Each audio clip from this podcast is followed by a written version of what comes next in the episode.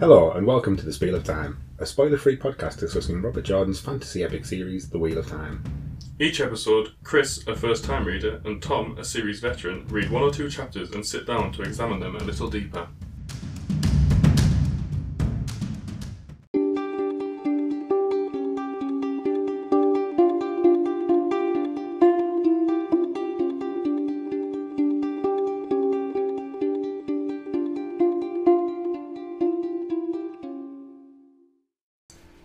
This week we are discussing chapters 13 and 14 of The Eye of the World.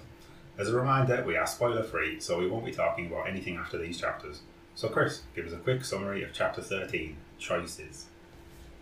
So the journey to Baerlon continues um, slowly. Ten- tensions rise between Rand and Egwene and basically everybody else in uh, Moiraine. And uh, they eventually make it to Baerlon where they find safe passage into the city and into an inn. Yeah, it doesn't sound like a lot happens, does it? Yeah, it doesn't sound like much of it we got. It's it's another travelling chapter. Yeah, a lot of travelling. Yeah, I mean, it, it, it's written. It's written well. Just I We, we start exactly where we left off, didn't we? In the, Yeah. In the old hollow. yeah.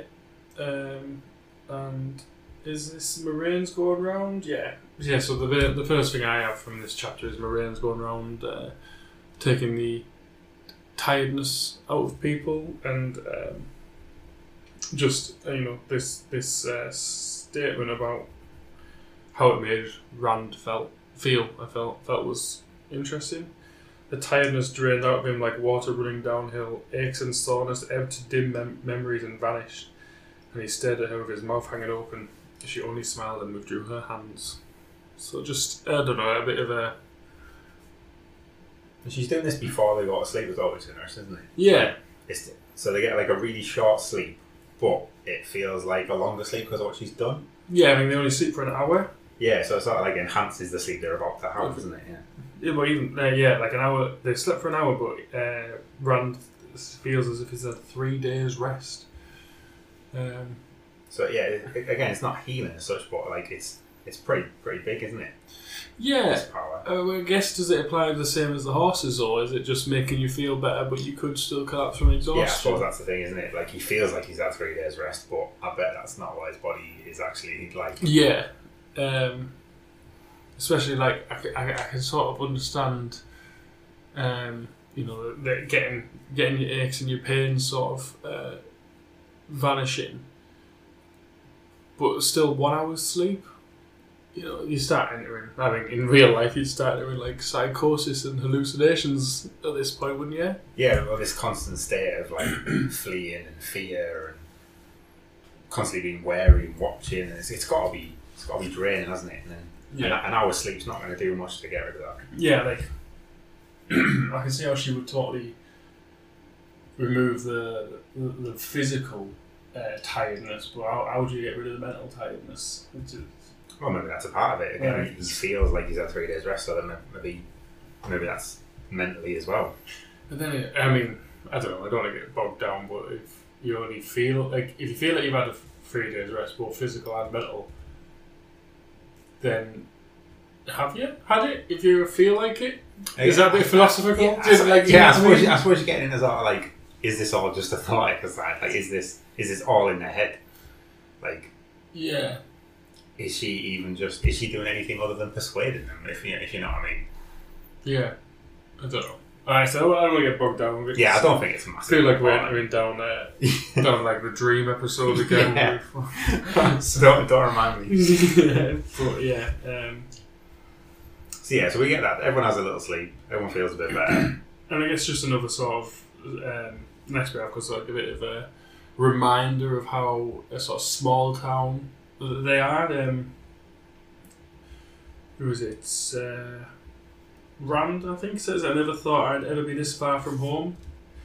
He said when the trees at last hid both the fog and the river. Remember when Watch Hill seemed a long way? Two days ago that was, it seems like forever. In a month or two we'll be back, Perrin said in a strained voice. Think what we'll have to tell. yeah, like they've seen the world. Yeah. They're barely a week out of their village. Yeah, and um, So it seems like they're already thinking about going back, doesn't it? yeah, Like, they- they've barely gone anywhere. Yeah, uh, but then like, you know, I mean, it, it gets touched on here because Gwen sort of says, uh, "Oh, men, you get the adventure you're always prattling about, and already you're talking about home." But they didn't choose this adventure. No, I think that's that's the key difference, isn't it? Gwen chose this, Yeah, so that's why she's well up for it. Whereas the, the boys were sort of bundled out of town. yeah. I mean, they? y- y- there's one thing like talking about it, and there's another thing like being like quite f- hastily removed from your parents. yeah, and, it's, it's- do you know? and again, it, it's not like they're getting any chance to enjoy anything. They're constantly running. Yeah, definitely. it's not a, it's not the adventure they would have chosen. Put it that way. And then I guess, uh, quite ominously, neither Moiraine nor Lan made any attempt to reassure them. Not a word to say that, of course, they would come back. I mean, try not to think of what that might mean. yeah, like the, it's.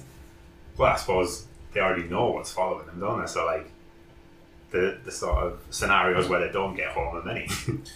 Yeah, I mean, I guess it's just real, realistic. Um, not trying to um, mollycoddle them as such. yeah, Um,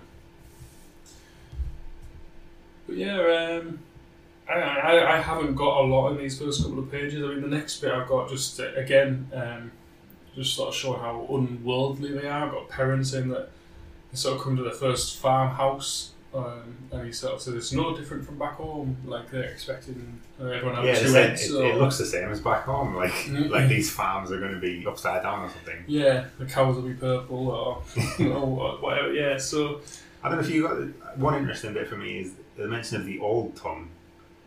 oh yes, Have you got that? um, I don't know if we've heard that before.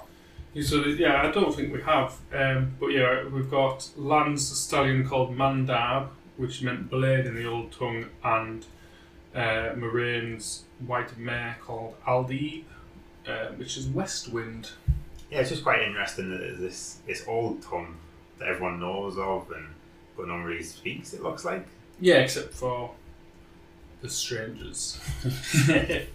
but yeah, um, yeah. I mean, I, but then I, I've always had the impression that the Aes Sedai are a bit of an ancient order, uh, or, or at least been around a long time. Um, so it's not. It's interesting, but it's not necessarily surprising. I would say. Yeah. Not, not to uh, shoot your little factoid down. What's your next part? 'Cause, Um, after this, I'm straight on to uh, the boys being taught something about their weapons. Yes. Um, so I've got. Uh, uh, and it's been a while since it's been mentioned, but I've got Rand summoning the flame and the void, Yes. uh, the empty calm that let the bow become a part of him, or him a bit.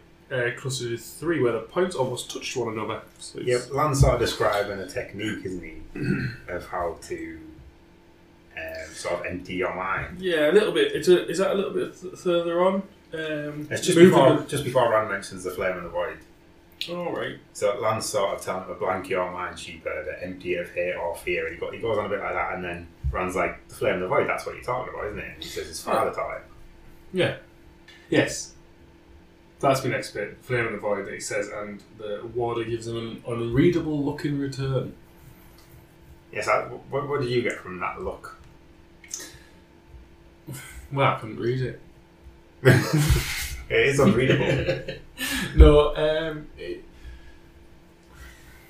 oh, yeah, I mean, it's clearly a different type of look, isn't it? Why make mention of it otherwise? Um, it suggests that Tam was maybe taught the same things as Lan was. I think, I think they're of a of a of a same type. Um, I don't, I don't, I don't know. I don't think Tam was a warder. I might be wrong. it's definitely, he's definitely like he's heard of this technique, doesn't he? Yeah, He it's- didn't call it the flame of the void, but It's the, they're they're in the, the same ballpark, aren't they? he, meant, he said he can't make him a blade master in an hour. Yeah, sort of just dismisses it. Um, but perhaps I can keep you from slicing off your own foot. Yeah. Which is nice. Um, yeah. So yeah, so yeah, so I guess the suggestion there is that the flame and the void is maybe a, a blade master's technique. Potentially, if yeah. you, you know, if if the last thing Rand said is, "Oh yeah, the flame and the void," and then he's like, "Well, let's not get carried away. You ain't no blade master." yeah. So you know, what I mean, it's there's a suggestion that it's We, don't, we already heard about the herons, haven't we? yes, sort Yeah. of denoting that sort of thing. Yeah, so yeah, it sort of makes sense. Um, next one I got is Tom's entertaining them on the evenings. It just, I don't know, it just seemed like the only nice thing he's ever done. the only nice thing he's ever done. Some serious shit. I, I mean, I've gone from like, "Oh, I don't really like him to really leaning into my hatred of him. Uh, he was not allowed to play the. the- For some reason, he had to be told by Lan not to play the harp and the flute. What an idiot! You should know. Is he just being stupid or is that intentional? He's a dickhead. is that he's- that he's? He's trying to make as much noise as possible. Well, yeah. He just keeps get, he just keeps keep pulling knives out of nowhere, and getting Egwene clapping Yeah, I was gonna say, surely if anyone's to blame here, it's Egwene. He's just clapping Little constantly. ra- rounds of applause everywhere I go. Um, well, yeah, just um, So you read some stories. yes, Ma- Mara and the Three Foolish Kings, or one of the hundreds about Anla the Wise Counselor, or something filled with gore and adventure like the Great Hunt of the Horn, but they're always with a happy ending and a joyous homecoming. So, Tom just giving me a look. Which doesn't come across great in an audio medium. It was, it was supposed to be supposed to be a stealthy look, but you'd uh, you'd been asking me about what the second book was called because you'd seen it somewhere. Ah, yeah. Oh, I'll, I'll edit this out. the Great Hunt. Yeah, that makes sense. Cool.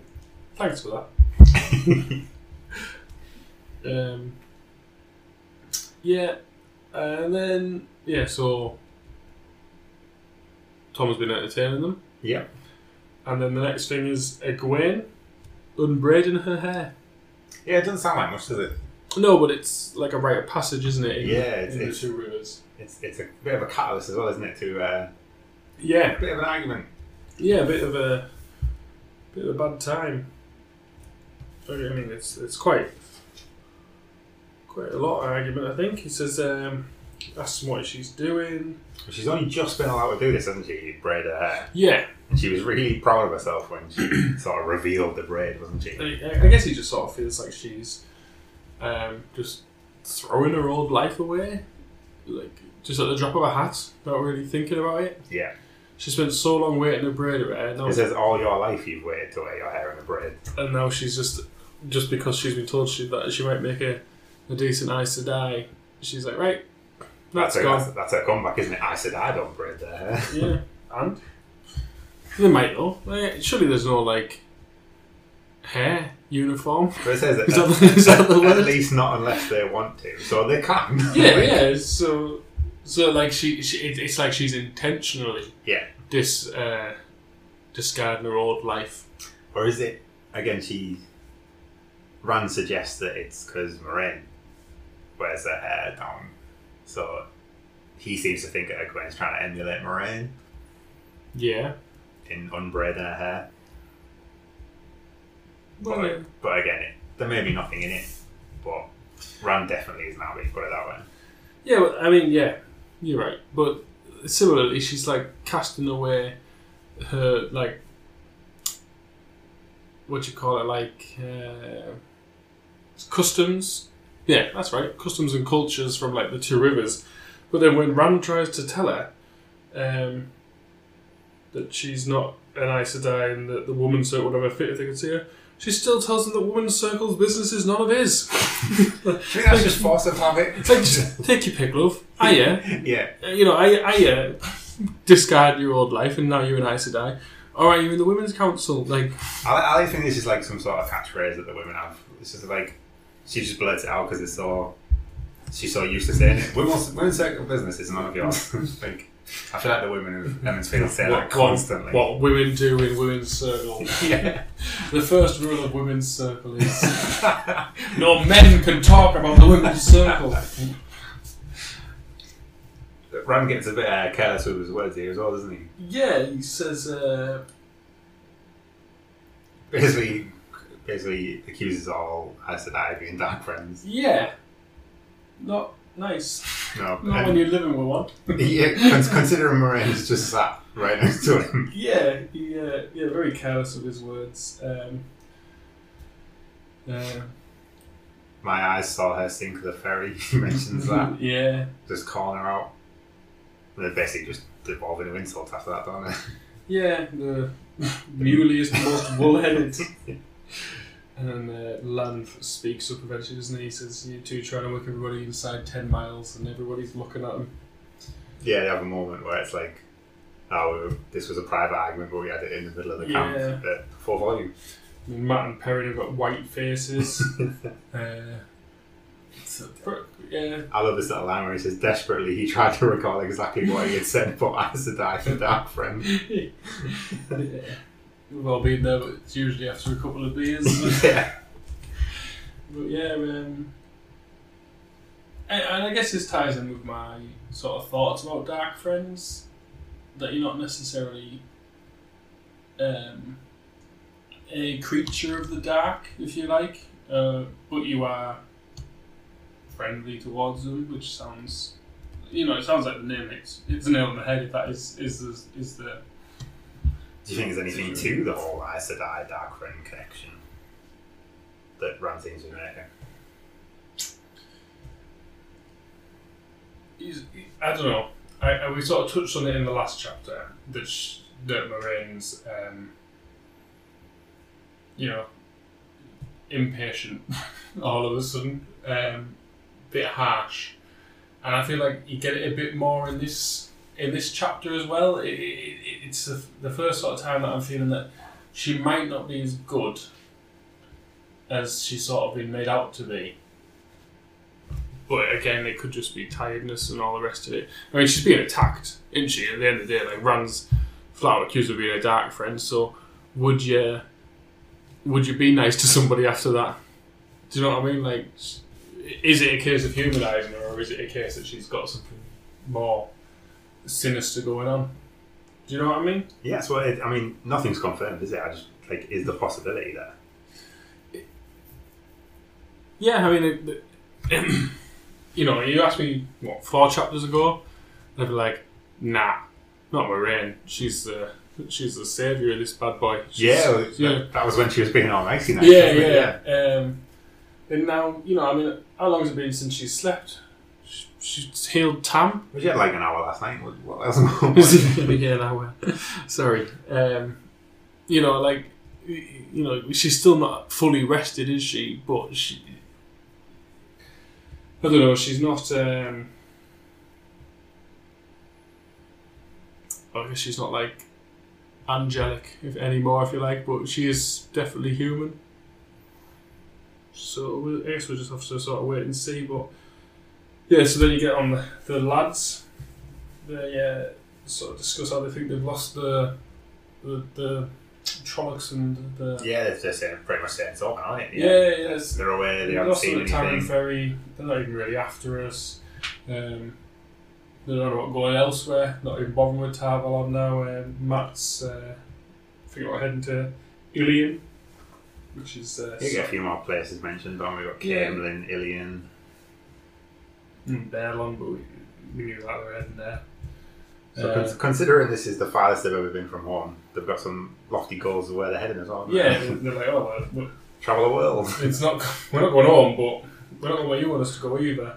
Um, but he's also got Mat's also got a bit of a negative thoughts about the Aes Sedai as well. And he, not as he's not out, as outright as Rand is. He also says something uh, perhaps inappropriate in front of Moiraine, where he starts to say, "Well, for one thing, Illian isn't as full of Aes Sedai," and then uh, Moiraine was there. So Tom tries to uh, defend them at first, doesn't he? yeah, but she speaks over him. She's up and none of that. She's like, yeah, and I guess this is some of where she's like a bit of a hard ass, like oh, a few days respite, you ready to give up? Uh, a day or two of quiet, and already you've forgotten winter night. Um, you know, she she's quite. What's it like? Quite forcefully, Yeah, she, she? so tell them off, I guess. Yeah. Um, but and then I guess this is the strongest element for um. Maybe the sentiment is is good.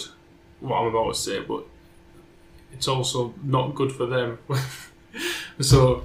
Um, I think you probably got the same bit as me. So it says, "Before I let the dark one have you, I will destroy you myself." yeah, So, you know, she's saying the right th- things in terms of like the greater good, but at the same time, she should kill the three of them if she has to. it says whatever the dark one wants, I oppose. Yeah, So like she's willing to go to any lengths basically.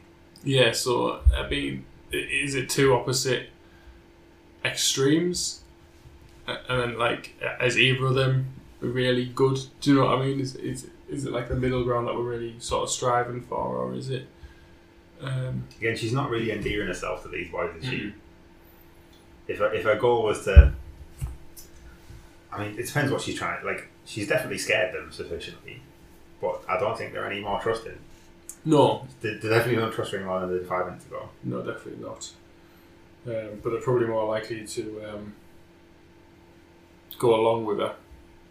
I suppose I suppose it's a question of what's what's going to have the most, what's going to have the best effect on these boys, isn't it? Is it is it the softly softly approach or is it this? I mean, yeah. I mean, I guess judging from their sort of friendships with Nynaeve and Egwene, they're probably quite used to being told off by women and then doing what they want them to do. So it's she's probably picked the right approach for these boys. I suppose it remains to be seen, but it definitely works at the moment. Doesn't it? Yes.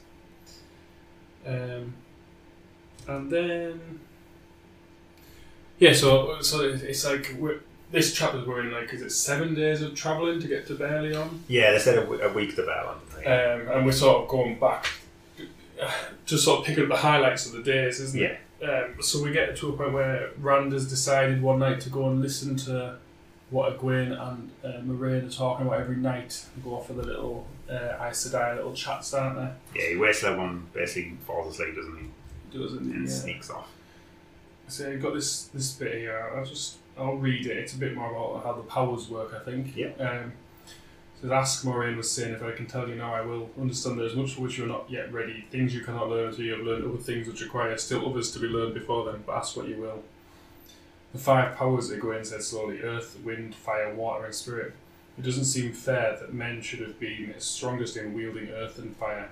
Why should they have had the strongest powers? And Moiraine laughed. Is that what you think, child? Is there a rock so hard that wind and water cannot wear it away? A fire so strong that water cannot quench it, or wind snuff it out? I mean, I'm sort of with Egwene. I think those are the badasses to powers. um, but Moiraine's right as well. Like the the, the, alter, the the opposite elements do do deal with them. Um, but I did think this might be a callback to the symbol from the last chapter Okay. because it was like a water drop and some suns. He's still set on that being water then, yeah? I hate it. I hate it. I'm just just needling you, just Yeah, I, uh, yes, I still think it's water. Okay. I still think the water drop is water. Yes, just like the whirlpool. okay. I mean there's there's been some dodgy symbol identification so far, hasn't there? What Wait, Um, what was it? The carrot? The carrot. oh yeah, it could be the carrot. Tornado carrot, whatever. I'd say that was misidentified. but yeah, so we got it. But yeah, I think it is the first mention of the five powers, isn't it? yes. Yeah. So we get earth, wind, fire, water, and spirit. Mm-hmm. We do, and yeah, I mean, pretty much what you would expect if you go on elemental, wasn't it? Like pretty much standard fantasy s- splits. I think the fifth one's quite interesting. You've got obviously earth, wind, fire, and water, but spirit. I mean, that's that's quite a different one, isn't it? It's it's very nebulous. Well, it's like what what is it? Like, what is spirit? Like you can you can identify it as a form very easily, can't you? But Yeah, you're right. I suppose that remains to be seen. It'll be like it'll be the strongest power I think. because it can be just whatever you want it to be. When you, you know, when you're writing it, when you're writing it, what I mean, you know, if that's what you were writing, like, right, well, Earth can be beaten by Is it like a rock paper scissors? Yeah, yeah, yeah. Scenario. yeah, yeah. The wind can be beaten by. What can wind be beaten by, actually? Fire? A fire wind? like, like, I, I suppose it suggests like, I mean, the questions it raises are what do you do with these powers, isn't it? I mean, like, say for example, healing. Mm-hmm. So Moiraine heals Tam. I suppose. What did she use? Like, Well, I would imagine it, that must have been spirit. I mean, I, like, I can't confirm or deny, but Yeah. like, I suppose It makes the most sense of all of them. it, it makes me think of the old how much of the human body is water. Oh, does it? Like, I mean, just like Because I mean, the fog, the fog, I'll say is water. okay, You know, like I said, that's her drawing on the water side of it. Because what it says, well, the women draw. What do they have? The men have earth and earth and fire. So then the women have everything else. It's a suggestion. It doesn't sort of outright say. well, Moiraine mentions wind and water in her sort of rebuttal, doesn't she? Yeah. So that would suggest maybe wind and water. Well, it would suggest definitely wind and water, but but the fact that spirit doesn't appear in the men's one sort of suggests it might be in the female And one. again, it you know? says, it says they're strongest in wielding it, but it doesn't mean the others don't have access. Like, True. True. So they're not saying women can't use earth and fire, just men are stronger at it. Yeah, you're right. But um, yeah, I still think it. Might. I still think it's relevant to the symbol for the last chapter. Yeah, I mean, I'm not saying it's not. I know. I just. I felt like we jumped over it, and I just wanted to get back to it. um, so what were you saying that was water and well, I said it was some suns. you said it was suns, yeah, so what's that? It's wind.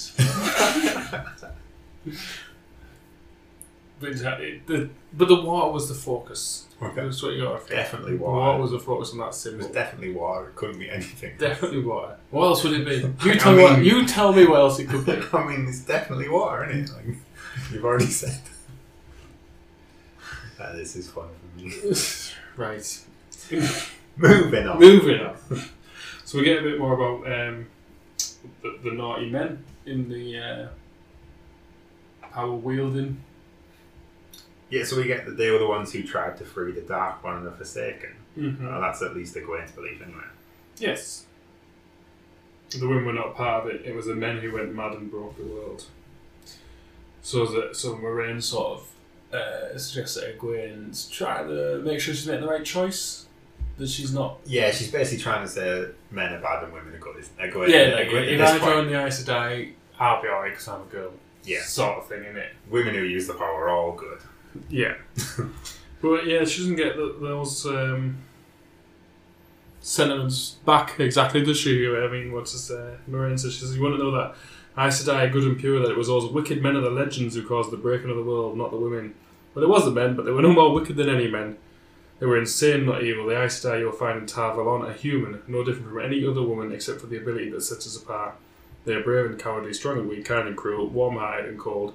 Becoming an Aes Sedai will not change you from what you are. So it's good on the one hand because I know I know we're going to go back to something, but but uh, the, uh, that bit about the Aes Sedai, it's good on the one hand for Egwene that you know she's not going to be different to what she is, but she might not be with all good people. Is the suggestion? Yeah, it, it it's It won't change her, no.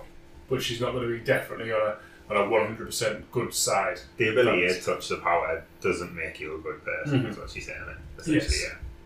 Yes, much better. Put. If you were a bad person before, you're still gonna be a bad person. Yeah. Um, but yeah, so we'll just jump back a little bit because I've jumped ahead to explain Yeah, yeah. explain that. But uh, we have um, Moiraine's voice sound as she'd begun musing to herself. Surely never before two in one village. The old blood is indeed still strong in the two river- rivers. Um, What's she thinking on that point then? She's thinking that there is another potential Aes Sedai or um, what do you call it, like a pow- I want to call him a power toucher. but it's sort of somebody who was like with a, an inherent ability. I mean, there is a term, but I don't know if we've seen it yet. Um, so I'll just keep quiet. Just leave it. Yeah. It's not a spoiler, but we'll get there. Yeah. Um, but yeah, there's just, just sort of somebody with a, a, a, a natural talent The potential. Yeah. Um, and then uh, Egwene tries to guess who. Carrie, Carrie Thane, Lara Ayellan. Uh, I mean, I personally think it's Nynaeve. Okay. Any any reason? Well, I got two options. It's either Nynaeve or it's Moiraine herself. Okay. Right. Because it doesn't say that it's two now. The, the only counterpoint I say that is that she mentions the old blood is indeed still strong when she's talking about there being two. Yeah. She's talking about the, Oh, so old, it's still the strong, old so blood of the, the old blood of the two rivers. Yeah. We know Moiraine's not from there. Do so, we? So I would say I Do would, we know that? I'd, I'd, I'd say it's clear that it's like not.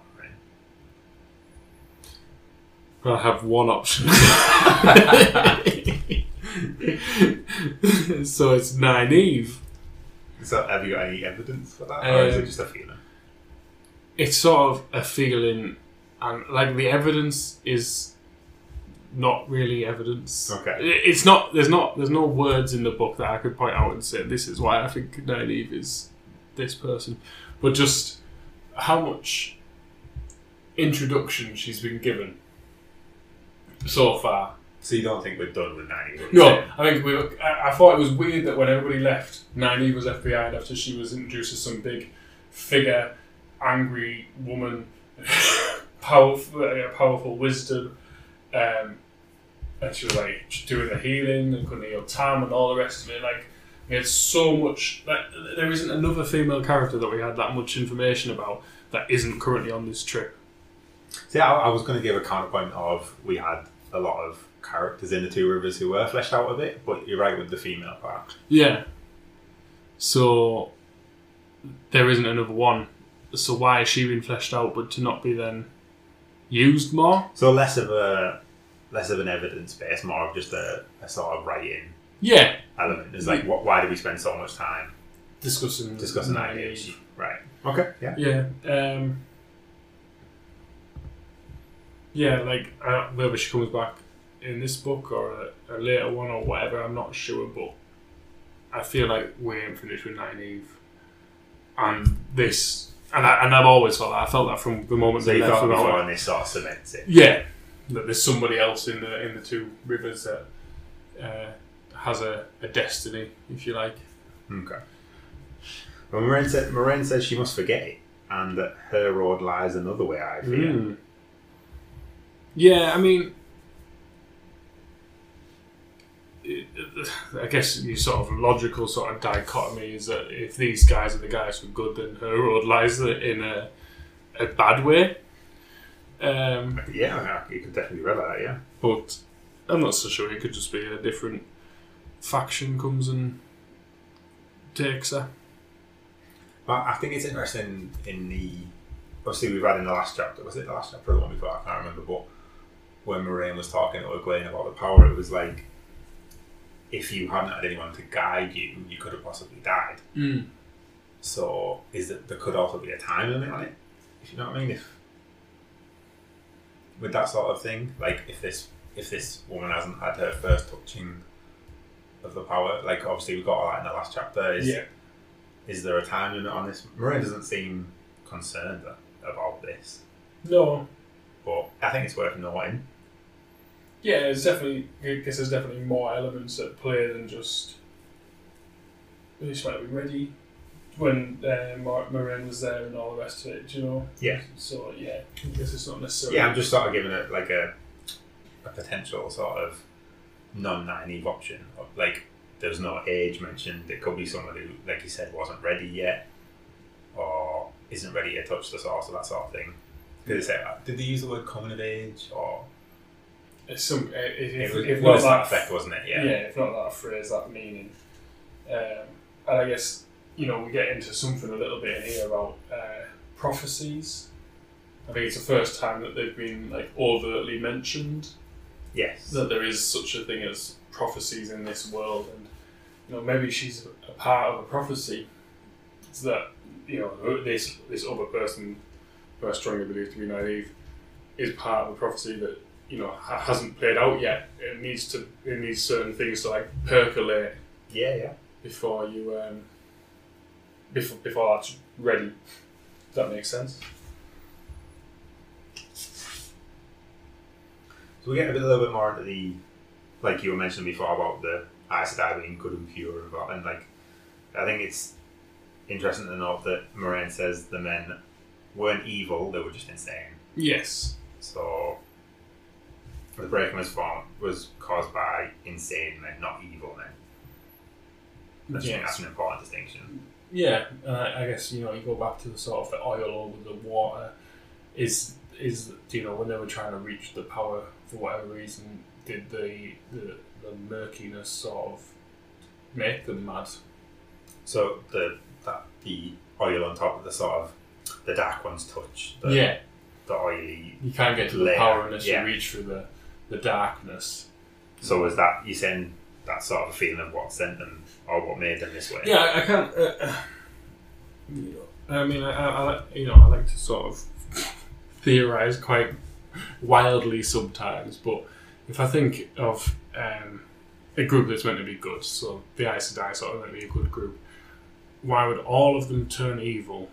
Not evil, sorry, turn mad, and that brought about the end of the world, unless this was the main, the Dark One's main plan.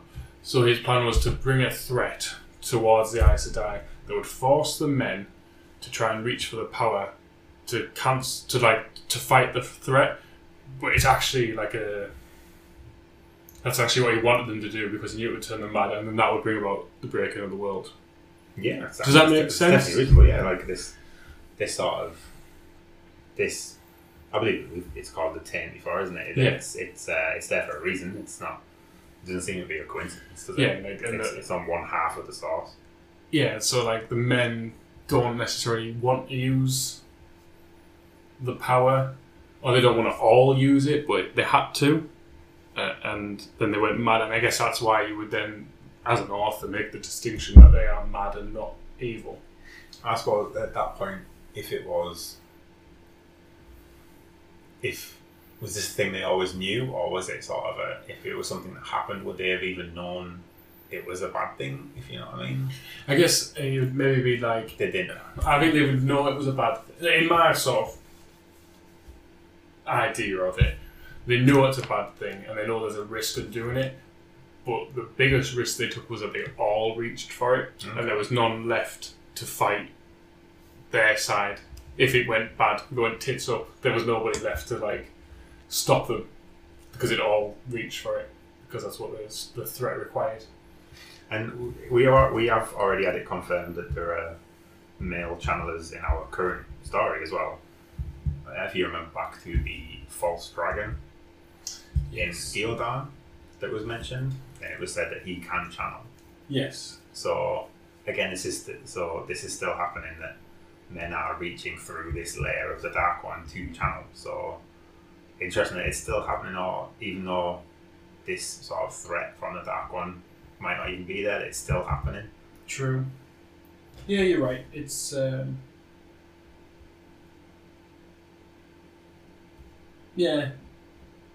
I mean, I guess the suggestion is that these dragons reborn are bad guys. It's, a lot of people seem to think that, don't they? That So, so it, it sort of makes sense that, uh, at least from our point of view, that they, these are being set up as uh, bad people. So that's why they're still reaching for the power. D- does that make sense? yeah, I suppose it, it remains to be seen, doesn't it? But like, we can only theorise at this point. Yeah, but the- on the information we have, they're being set up as bad. So, yeah, they probably wouldn't mind. Like logically, in your in your head, they wouldn't mind getting murky in the oil because that's their end goal anyway. It does seem common knowledge about this sort of insanity and the men breaking the world, so they you assume they would know, the same as everyone else seems to know this information. Yeah. Yeah, I would agree. But yeah, I suppose without more information, it's all just theorising. Yeah. Um, so yeah, so I think Moiraine has a sense that Rand is listening to their conversation. Seems to stare Yeah, right at him in the in the bushes. I think it's interesting what she what she says directly before it as well. Uh, Egwene says something. Egwene says, "I suppose I was afraid of that. That I'd be changed by the power, that and the Trollocs and the and the Fade." And Moiraine said, "I, in the name of the light, why did the Trollocs come to Emond's Field? And she, she looks at him. she looks straight at him, doesn't she? Why did they come? And she's like, You! yeah, yeah, he just shits himself. yeah. He, he takes he take he chooses this moment to melt back into the shadow. It reminds me of the. Uh, you know the Homer Simpson disappearing into the bush. yeah, that's what. That's exactly what Rand does here. Yeah. Yeah. And he almost like trips over and Yeah. falls into some dead He, bushes. he does that thing that you do when you're a kid, where you pretend to be asleep. yeah, but she she must have been having this conversation with Gwen, got this feeling, and like literally went to check if everybody was still sleeping. But I suppose it, it sort of begs she the goes question. back as well afterwards, doesn't she? It begs the question: Was she aware of him, and if so, how long for? Mm. Because of like, did she know he was listening to the whole conversation? Was she? Was this conversation for him as well? Well, for his benefit, yeah. Like, again, we, we know Moiraine,'s a tricky customer, don't we? Just with the information she gives and what she chooses to hold back. yeah, she's she. I guess she's manipulated. You get the feeling that if she if she didn't want this conversation being heard, she could probably achieve that somehow. So again, She was would it was it intentional? Summon a wind, A wind or some water, maybe Yeah. a drop of water. a rain. But yeah, um, yeah, you're right. I agree with that. Um, so yeah, I think we've got everything out of the conversation we needed to, didn't we? yeah, I'm just looking. I've a note here that I can't read again. Yeah. It says a bit serious, but I mean, it is, it is definitely a bit, a bit serious. There's a word before a bit serious that I can't read, um, but I don't really know what I was trying to get at there. It, it'd have been some absolutely absolute gem. if, only we, if only we could read that, it'd be so insightful. I'd absolutely nail every prediction. um, so he sort of sneaks away and then does go to sleep, doesn't he? yeah, um, and they they just sort of. I mean, I, I'm just going to jump because I don't think there's much to note here except for they make it. They see a log wall.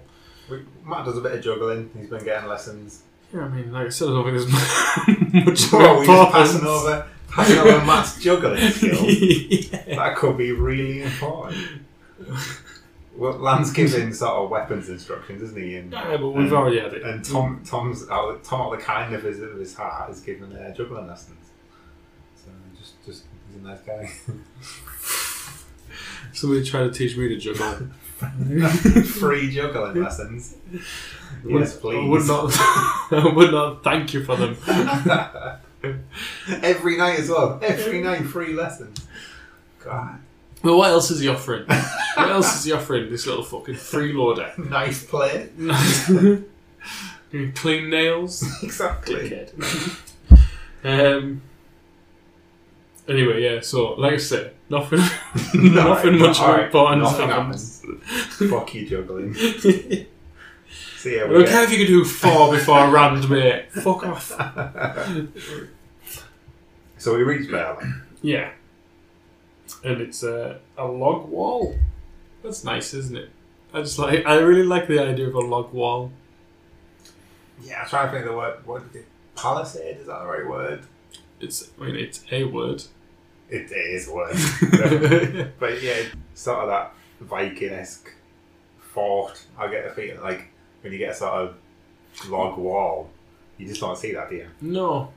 Yeah, it sort of feels like. Um, It's an entire town of wood from the looks of it, it kind of feels like you know, um, outdoor playgrounds, like sort yeah, of yeah, themes. Like it sort of feels like that, sort of, but bigger. Um, but yeah, so it's a log wall nearly 20 feet tall, surrounded the town with wooden watchtowers scattered along its length, within rooftops of slate and tile glinted with the sinking sun, and feathers of smoke drifted upwards from the chimney. Hundreds of chimneys. There was not a thatched roof to be seen. A broad road ran east from the town and another west, each of at least a dozen wagons and twice as many ox carts trudging towards the Oh, I- I palisade. didn't, didn't even know that word was used. Didn't even know it was Ah, used. whatever. Oh, what, what genius I am. One, one part I was thinking of there, Sam Buie would be fucking raging here, wouldn't he? Yeah, he wouldn't have a job. It's not a single match Ruby that you'd have to relearn a trade. Yeah, maybe he could start juggling. Since it's so important. Well, there's free lessons on offer from our kind-hearted government. You idiot. um, and again, um, Mat says, "So that's the city." So just just a, a, a- just another um, sort of look at how sheltered these guys. Yeah, they're, they're all sort of stood there, open mouthed down there. Like Rand says, it's bigger than Emond's Field and Watch Hill and Deven Ride all put together. Yes, and maybe Taren Ferry too. Tom finds this highly amusing. yeah, He's like, this is not a city. and yeah. Um, Moiraine gets all gets all threatening again. Yeah, She, yeah. Like, Yeah, so Mat, Mat sort of says that it's a long way from home, and uh, Moiraine's like, "Oh, you have further to go yet, much further, but there's no other choice except to run and hide and run again for the rest of your lives, and short lives they would be. You must must remember that when the journey becomes hard, you have no choice. so they were just enjoying the view of this city, and she has to bring him back down again. Absolutely, kick him in the teeth. you got no choice yeah, and then you know the the, the, for a chapter called Choices. It's not that there's no choice. the, the, the boys are all sort of exchanged look and sort of they unspokenly uh, know that the Aes Sedai has made their choices.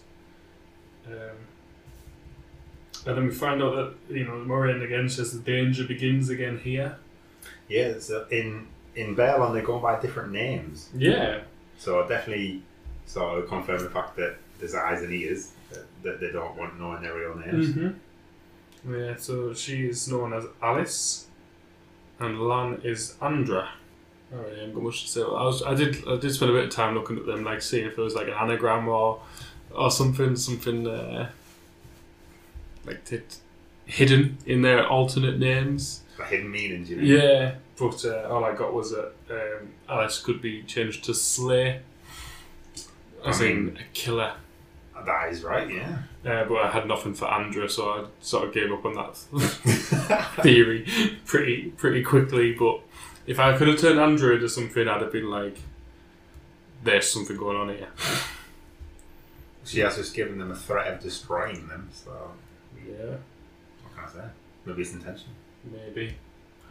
Um, yeah, so I mean, I think we get odds and sods here, but they head down to the um, gate and um, they still want to be let in. Here we get the gate guard, Um, who's familiar, who's he's telling them that they can't come in. They realise who it is, and he's like, "Oh, yeah, I'm coming, I'm coming." Well, I'll let you in. Um, you find out that he has um, been sort of paid to forget that they'd even been there. Yeah, it, it, it seems at first that he's quite fond of them, doesn't he? And then you figure out that he just really likes money.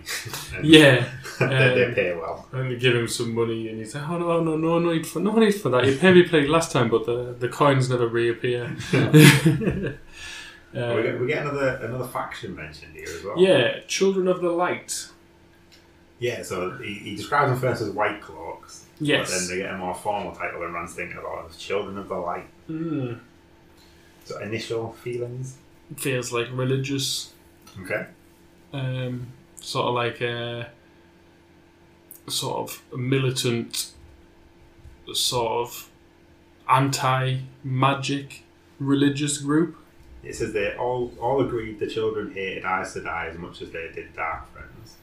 So I thought you've got the Children of the Light, sort of implies God's opposite of God's Dark. children in it as well. Like because the light, you know, in this book, the light is used in phrases where you would use like, "oh, by God" or whatever sort of thing in it, like, "oh, light be with you, God be with you," that sort of thing in it. So, so Yeah, definitely. So that's where I get the religious uh, element from. Um, and like you said, the the Aes Sedai, I know they're not always trusted, but they're technically good. But they also they're, so they're just like the Aes Sedai and the Dark Friends, so they're kind of a a middle ground, kind of. But, Okay. no, but no- nobody seems to like them either, so that's where I'm getting the Yeah. the fact that they're maybe a bit more militant in Yeah, their the, ways. the gatekeeper says, doesn't he? nobody here likes them at. Yeah, the governor don't trust him no more than I do. He won't let but maybe ten or so inside the walls at one time. So So Moraine asks why they're here. Yeah, um, and we find out they say they're here because of what's going on down in Ghealdan. Uh, the dragon, you know, well, him has caused himself dragon. They say the fellow's stirring up evil, which I expect he is, and they're here to stamp it out. Only he's down there in Ghealdan, not here. Just an excuse to meddle in other people's business, is what I figure. There's already been the dragon's fang on some people's door. So yeah, so they're saying they're trying to deal with the dragon that's cropped up, but they're nowhere near. Yeah, it's, it's it seems like an excuse basically, doesn't it? Like Yeah, the dragon's here. Let's if, go if it was in Ghealdan, the dragon's in Ghealdan, why are you in Bell? He- yeah. we already know Ghealdan is a long way away from here. Yes. Um, and then they say um, this fella, gate, the gate fella. I don't know if he's got a name. I might have missed it. I think is it Avin? It is yes. Yeah. Um, they say if they're hunting evil, I say why aren't they up in Saldaea? There's some kind of trouble up there, I hear. Or down in Ghealdan, which uh, as we we know it was where the dragon fella is. So there's plenty of places for them to be other than where they currently are. Yeah. Which you know the fact that there's an Aes Sedai where they currently are, and they don't like them, seems unfortunate for Moiraine maybe. Um, Get a little bit of in- more information about Ghealdan as well. Um, does I said I've been sent to deal with the false dragon? yes, and they say that some of those Aes Sedai are dead. Which uh, probably isn't good news for Moiraine. Yeah, it says there's thousands following this uh, this dragon as well, doesn't it? So Yeah. it's got a bit of an army. The people of the dragon. Yeah, yeah. You, so the dragon, they reckon you can use the one power. Yeah. And there's thousands following him. Um, he's moving his army east and south towards. I want to say Tear. I've always said but Yeah. Again, up to interpretation, I think. Um, and then his voice behavior immediately says their name. Uh, he says his name and the people of the dragon. Um, tear. So, the reason why I said tear, it's I don't know maybe I'm going wildly speculative, but it feels like there's a tear in, in the reality or whatever All right. uh, whether it's like it's maybe like a site of a historic tear, like um, what broke the world the first time. You know, you know, like in these kind of things, um, there's like there's always like somebody's trying to open a portal to bring all the the dark creatures through, and sometimes these portals are called tears and the fact that he's heading there feels like you know it might be the site of a historic one, the breaking of the worlds one, and he's trying to get back there so he can re-tear it. Well, there is a little bit of info later on in the chapter. Did you get that bit? Go on, tell me. Well, I'm going to say Tyr because that's what I've always said. But it says uh, Tyr is the greatest port on the Sea of Storms, and the Stone of Tyr is the fortress that guards it. The stone is said to be the first fortress built after the breaking of the world, and in all this time it has never fallen. And it goes on about some prophecies, but we'll save that for just for now. But so yeah, we do get a little bit of information. Yeah, I mean, It's the first fortress built after the breaking of the world. This Stone of Tyr. Yeah. I mean, I had forgotten about that. I'm pretty clearly I've read it, but I'd forgotten. I'd forgotten it when I got to this far. But But that's after still- breaking, so it, it doesn't invalidate what you're yeah, yeah, it still Yeah. it still sort of fits. And if that was where it all happened, is that not also where you would build your first fortress afterwards? Do you know what I mean? Well, it definitely seems like something important is happening there as well because uh, Yeah. Another says the stone will never fall till the sword that cannot be touched is wielded by the dragon's hand. The old King Arthur legend. And it's, it seems like uh, this this dragon is heading towards here, so it seems like he's trying to achieve that. Yeah, I would say it seems fair, doesn't it? Yeah.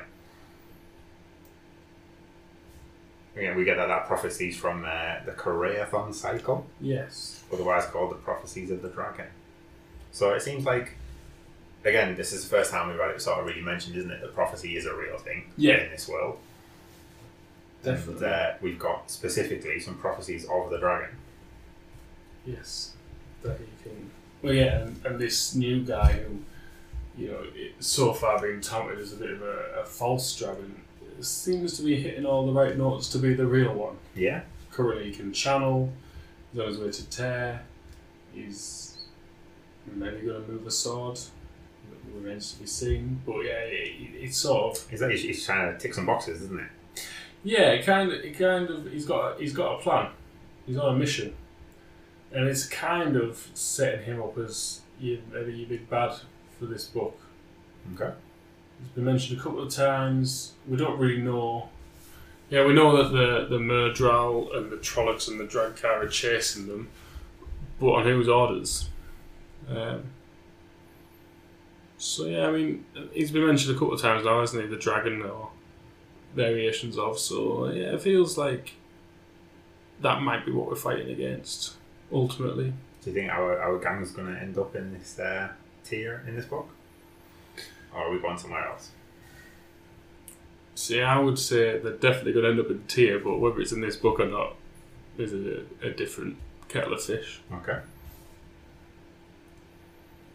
Yeah. Um, So yeah, I suppose is, is this is this dragon going to reach Tear? yes. Yeah. Yes. Okay. But again, whether it's this book or not, I don't know. Okay. So the prologue has thrown me so much, and like you, you know, if I was reading this when it come out, I'd be like, yes, the end of this book is going to happen. But because I know there's another fourteen books after this one, I think it's going to happen. I just couldn't tell you when. I I- by the time by the time I get to the end of this first book, and I can sort of see the time frames, if you like, of what we're looking at, I'll have a better idea of how how he does his stories. Yeah, obviously going into this book one, knowing there's such a big series, you've got no idea whether this happens in a month or ten years. Yeah, wh- whether he's written like an introductory book and then and then wrote some sequels that then expand for like fourteen books, or whether this is like a uh, whether they're all all fifteen are standalone sort of adventures, or whether there's maybe four books for one adventure, and you know what I mean. I just So, don't so know. you're not, so you're not saying at this point that like sort of everything that get mentioned is going to get tied up in this book, like I do, yeah, I don't know how he's written it. I don't know whether he's written it as yeah, which is totally fair. as a 15 book series or whether he's written it as 15 standalone stories with some linking elements. Do you know what I mean? Yeah, it's more like I'm um, more saying like obviously like there seems to be some stuff happening in the background.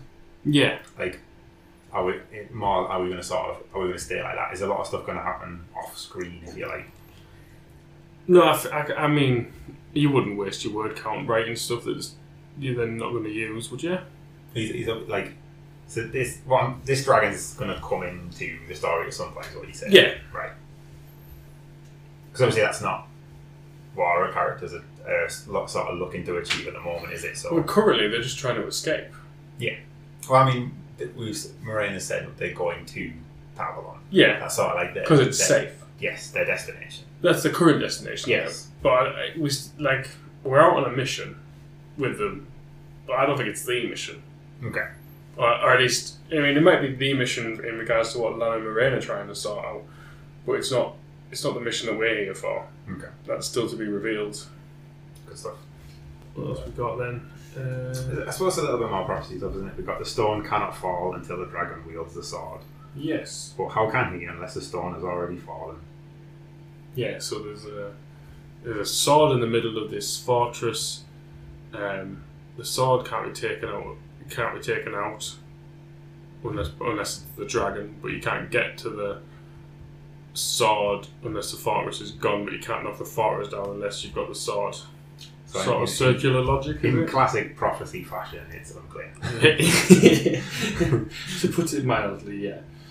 Um, and then I guess we just get a little bit about Amador, the stronghold of the Children of the Light. Yeah, sort of backing up your theory of them hating magic here, isn't it? Yeah, because Tear hates anything to do with the power, even more than Amador, and Amador is stronghold of the Children of the Light. So yeah, it ties in with that, but it also ties in with Tear being if he, if if you were like the magical like uh, what do you call it epicenter the magical epicenter of the, the breaking of the world pretty bad magic wouldn't you Yeah. like so it Yeah. sort of ties in with that theory as well Um, and then yeah, then you get get Tom uh, saying what what we've well what you've essentially said a couple of times already is that a prophecy that was easily fulfilled would not be worth much now, would it? Yeah. Um, and then I mean I ain't got much more. I think they make it to to an uh, an inn going through the back door. Yeah, again, it's sort of Lan being prepared, isn't it? Yeah, he knows how to jimmy the latch and Yeah, goes, uh, goes in the back door instead of the front. and the stable hands are well essentially going to kick him out and then um, the innkeeper comes out and I don't know if you remember what we said about the innkeeper in um, Emond's Field What did we say? that innkeepers and mayors tend to be quite rotund chaps yeah, I remember that now. quite girthy fellows Yeah. uh, I mean look at this fella innkeeper as big around as Master al'Vere He's- So even calling back to the other one. so um, I, I just feel like you didn't disagree with me on the matter, but I feel like this is just proof. Just more confirmation for your running theory, yeah. Yeah, that innkeepers are large men. Yeah. I could I could be an innkeeper myself, to be fair. um, and yeah, it pretty much uh, takes us to the end of the chapter. I think they have get introduced. There's some beds for them, hot baths, best in town. Um, and I think that pretty much the, the last sort of line is "Welcome to the Stag and Light Lion, welcome to Baerlon." Again, not much to do with this story, but Stag and Lion. Yeah, I mean it's strong sort of Game of Thrones uh, Yeah, like obviously, connotations. I think I've taught, I think I've mentioned before that Martin was a big fan of these books as well. Yeah, I, I like to think that's a little bit of a nod there from Yeah. Martin to Jordan. Because then, and then obviously, the next chapter we'll be jumping into is also called uh, "The Stag and Lion," Yeah. which I know, like while we're on about Game of Thrones, is reminiscent of that Game of Thrones episode, which was uh, the the Bear and the Maiden. So it has that bit of uh, titling Yeah. similarity. Um, so yeah, I guess we'll pick it up next time.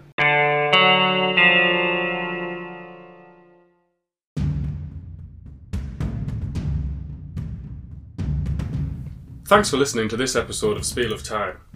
You can share any thoughts or questions with us at spiel underscore time on Twitter. We also have an email, spieloftimepodcast at gmail.com.